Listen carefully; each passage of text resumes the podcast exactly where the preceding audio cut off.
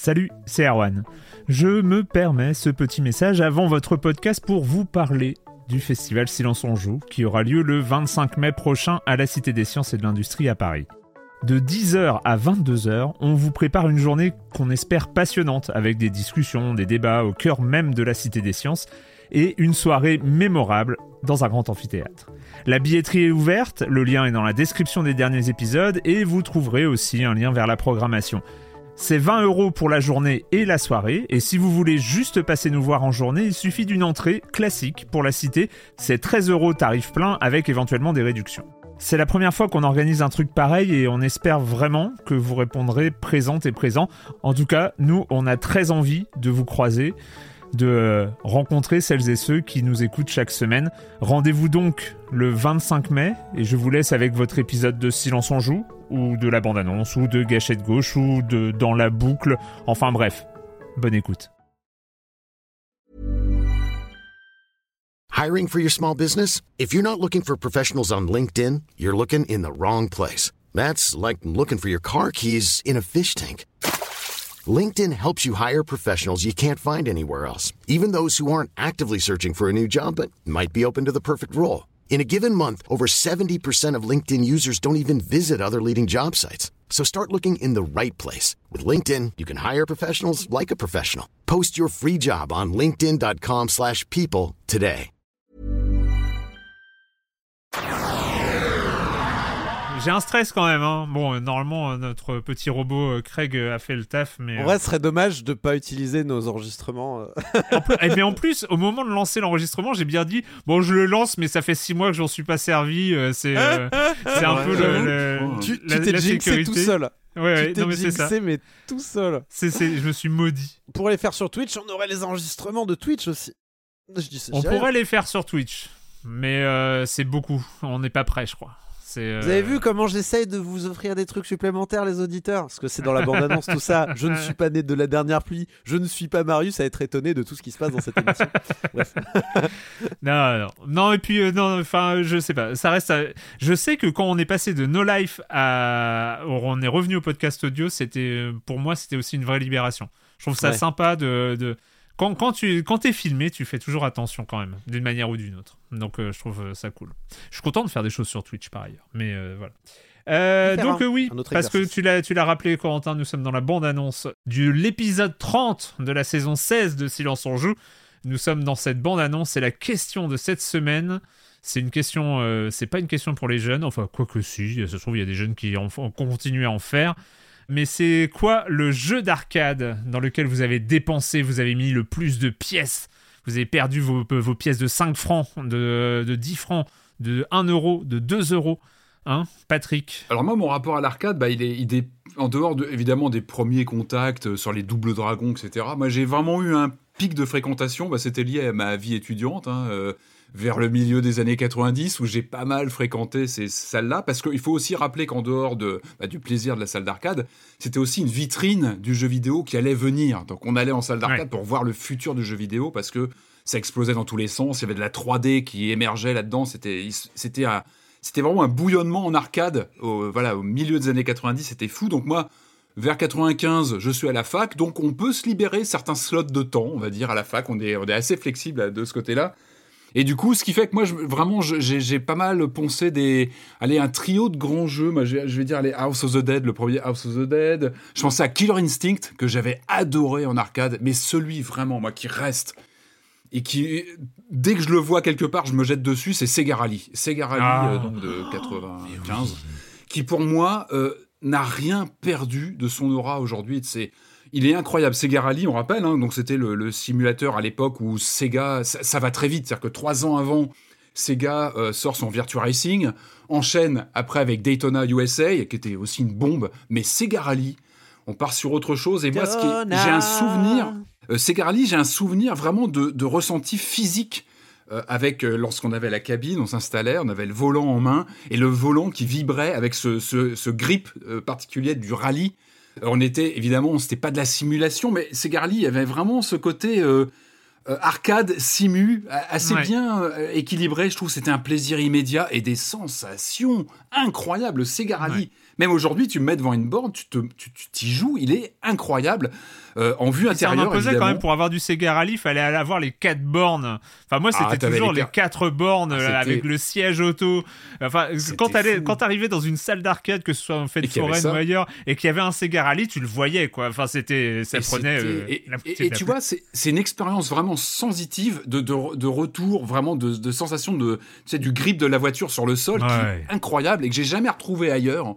Ou alors, il faut vraiment investir dans du matos bien particulier. Cette borne, elle était incroyable, l'ambiance, le copilote qui te parlait. Enfin, il y avait vraiment une atmosphère vraiment, euh, vraiment mm, folle mm, mm. et que j'ai vraiment que j'ai jamais vraiment retrouvé ailleurs sur une autre, euh, une autre machine. C'est vrai qu'on parlait beaucoup de Ridge Racer à l'époque parce que c'était le, c'était un peu la locomotive euh, Namco sur PlayStation, etc. Mais moi, Sega Rally reste et c'est un jeu qui pour moi n'a pas vieilli. Je l'ai revu tourner il y a pas très longtemps. Enfin, voilà, 30 ans après, je trouve qu'il est, il est, le truc, il a pas bougé. Les sensations sont inaltéré et euh, bah quel mais ça coûtait cher hein. ça coûtait cher Sega ouais c'était pas donné ouais c'était pas donné mais tu enfin c'était incroyable quoi. Sega quelle sensation quel euh, quel jeu incroyable vraiment. Moi c'est voilà c'est la borne d'arcade si je dois me regarder qu'une c'est Sega Rally je crois 95 Corentin bah, moi, je suis pas. C'est un peu. C'était déjà, il y avait plus trop de bornes d'arcade hein, euh, quand j'ai grandi. Mais quand même, il y a eu deux moments dans ma vie euh, où il y a eu quand même un peu des bandes d'arcade. Euh, en fait, pendant, euh, pendant que j'étais jeune, donc moi j'ai grandi à Annecy, et en fait, à un moment donné, à Annecy, ils ont fermé plein de salles de cinéma pour en ouvrir une grosse, un gros multiplex qui s'appelle le Decavision, mmh. qui est toujours là d'ailleurs, et qui avait, je suis pas sûr que ce soit encore le cas, mais qui avait un coin arcade, et que du coup, bah, quand, quand on y allait, c'était un peu aller, pas au parc d'attractions, mais il y avait le côté un peu bon, c'est le gros multiplex cinéma, on achète le popcorn, on va voir le film, on est excité. Puis avant le film, on fait une partie euh, dans les salles d'arcade, quoi, enfin dans, la, dans le petit coin arcade de la salle de cinéma. Et du coup, alors, il a fallu que je fasse une, recherche express là, parce que j'avais par contre oublié pour de vrai qu'il fallait répondre à une question cette semaine. Et pour retrouver c'était quoi le jeu que j'ai joué à ce moment-là. ça se moque de Marius, mais. Euh, et c'est bon, j'ai retrouvé. Euh, c'était oui moi alors roi de la roi, des euh, mais du coup euh, j'ai retrouvé et en fait je savais juste plus quel time quel time crisis c'était. Ah. et c'est le 2 donc c'est time crisis 2 qu'on jouait avec mon frère généralement avant d'aller voir un film. Ou alors tout seul tout ça. Et donc ouais quelques parties de time crisis avant d'aller voir je sais pas Harry Potter ce que vous voulez ce qui sortait au moment où j'étais au collège ou tout ça. Et toujours le pédale qui était fou hein. Ouais, il y avait le pédale pour euh, recharger, tout à fait. On tirait sur des tonneaux, je me rappelle. Euh, on tirait sur des, euh, des ennemis. et surtout, notre incapacité crasse à dépasser le niveau 1, voire 2. Je ne sais même pas si on dépassait le niveau 1. Mais toujours les étoiles plein les yeux. C'est vrai qu'il y avait le côté. C'était pas forcément extrêmement beau par rapport à ce qu'on avait à la maison. Je me semble qu'on avait déjà de la GameCube. Non, mais t'as le meuble, t'as le meuble, t'as l'ambiance, t'as le son, t'as le. Enfin, c'est ça l'arcade aussi. Hein. Exactement. Et de toute façon, tu étais conditionné mentalement à te dire c'est incroyable ce que je suis en train de voir, même si c'est pas vraiment incroyable ce que tu es en train de voir. Et du coup, euh, euh, euh, c'est sûrement un jeu où j'ai mis quelques pièces. Et en fait, il y a eu une deuxième phase bien plus tard, quand, quand, quand j'étais à Paris. autour de mes études, donc ça devait être après 2010. Et en fait, il y a eu le retour de Street Fighter 4 qui a un petit peu relancé la mode des salles d'arcade à Paris. Il y en a une notamment qui est, qui, a, qui apparu, qui s'appelait Arcade Street, euh, et qui, était vers Nation, je crois, et qui a, qui a refermé très très vite, euh, enfin qui a pas tenu très très longtemps, mais qui était un point de rendez-vous important de la scène street parisienne. Et du coup, bah, je suis allé un petit peu faire un tour à Arcade Street quand même, une ou deux fois, pour me faire dame le pion euh, sur euh, Street Fighter 4 parce que j'étais pas si bon que ça du tout même. j'étais même pas très bon du tout. Mais voilà, j'ai quand même mis quelques, quelques pièces dans Street Fighter 4 et aussi les quelques bandes qu'il y avait à l'époque. Et moi, j'aimais bien les, euh, les Danmaku japonais, notamment les Mushi-Mesama, les les S Galuda, je crois qu'ils avaient un S Galuda, je suis plus sûr, mais il y avait un Mushi-Mesama en tout cas, ou des, des Donpachi aussi, ce qui m'a donné le goût de l'arcade aussi, mais à la maison. Et du coup, bah oui, j'ai un pas d'arcade que je vais ressortir quand Street 6 va sortir. Euh, mais euh, voilà, j'aime bien l'arcade, mais à la maison. bah moi, pour ma part, moi j'ai quand même grande histoire avec les, les salles d'arcade, euh, que ce soit de fêtes foraines ou même quand je suis arrivé à Paris, il y en avait, il y en avait encore, il y en avait encore beaucoup et tout. Et donc il y, a, plein de jeux dans lesquels j'ai mis des sommes euh, beaucoup trop importantes, alors que ce soit euh, vis-à-vis de mon, argent de poche à l'époque, donc c'est pas forcément des sommes si importantes, mais en proportion, ça quand même, ça tapait dans, le portefeuille d'un gamin. Et, euh, et après, quand j'ai eu un peu, euh, quand j'ai commencé à gagner ma vie, euh, quand je suis arrivé à Paris, j'ai eu quand même des, des moments. Euh, effectivement, sur la, la phase enfant, moi, les, les Sega Rally et tout ça, enfin, c'est cette époque-là, euh, l'époque, euh, moi, Virtua Fighter, hein, Virtua Fighter en, en arcade, c'est pour ça que j'ai acheté une Saturn. c'est la seule raison. C'est la seule raison. Tant pour que t'achètes pas de N-Gage, t'es t'es protégé, tu sais. Mais, mais, mais à la question dans laquelle j'ai mis le plus d'argent, et je pense que je l'ai peut-être déjà raconté ici même, donc euh, je vais peut-être me répéter, mais je suis obligé d'être honnête avec moi-même, c'est forcément Time Crisis. Euh, tout simplement parce que euh, dans mon premier boulot qui était euh, à la Défense euh, à Paris, euh, dans une des tours de la Défense, en fait, qui était un boulot Cette hyper... histoire me dit quelque chose. Ouais, Cette j'ai déjà dit la quelque chose. raconter, mais il y avait les quatre temps qui est donc le centre commercial euh, à côté, et aux quatre temps il y avait un, la tête dans les nuages, et en fait c'était ma pause de midi. euh, C'était un à peu ma, ma respiration dans la journée d'un travail qui était un peu, un peu déprimant, faut, faut l'avouer. Et, euh, et donc c'était euh, tous les midis Time Crisis, et donc je peux dire que euh, bah, j'ai fini un jeu d'arcade en un crédit, et donc moi je, je suis arrivé au midi, générique. Je suis arrivé euh, plusieurs fois du coup parce qu'à bout d'un moment, faut dire que Time Crisis, il y avait les ennemis bleus, les ennemis rouges, les ennemis rouges, ils te tuent en une fois. Et donc il faut juste le truc de Time Crisis, c'est savoir où et quand les ennemis rouges apparaissent. Et à partir du moment où tu le sais par cœur, t'arrives euh, assez facilement euh, jusqu'au bout. Parce que c'est répétitif, hein. il n'y a pas de il a pas de random. Donc c'est que du par cœur. Et, et donc et donc voilà, au bout d'un moment, bah au bout d'un crédit, ça commençait à faire du temps, hein. il y avait peut-être des gens qui attendaient derrière moi qui abandonnaient. Parce que c'est toujours ça dans les salles d'arcade. hein, On, prend, on, on garde la place derrière, il faut, aller, il faut rentrer dans la file.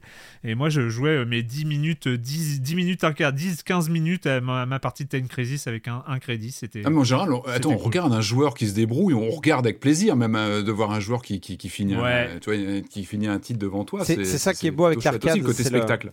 Ouais. Et voilà, c'est le jeu performance. Je- J'aime Bah oui. bien euh, dans l'arcade. Et bah, fut un temps dans ma carrière où j'ai eu du skill en jeu vidéo. C'était, euh, c'était là. j'étais un peu, euh, j'étais un peu le pro gamer de, des quatre temps de la défense à midi, aux alentours des années 96-97, si vous voulez tout savoir. Voilà. T'en fais pas, tu deviendras un, un dieu euh, à Rock Band euh, côté euh, batterie. C'est ça. Un jour.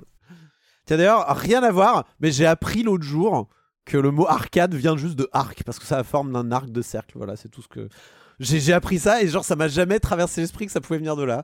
Voilà, on en apprend tous les jours. C'est incroyable. C'est incroyable. Bah écoutez, merci à tous les deux et puis on se retrouve demain pour l'épisode de séance en jeu de la semaine. Ciao. Ciao. Ciao.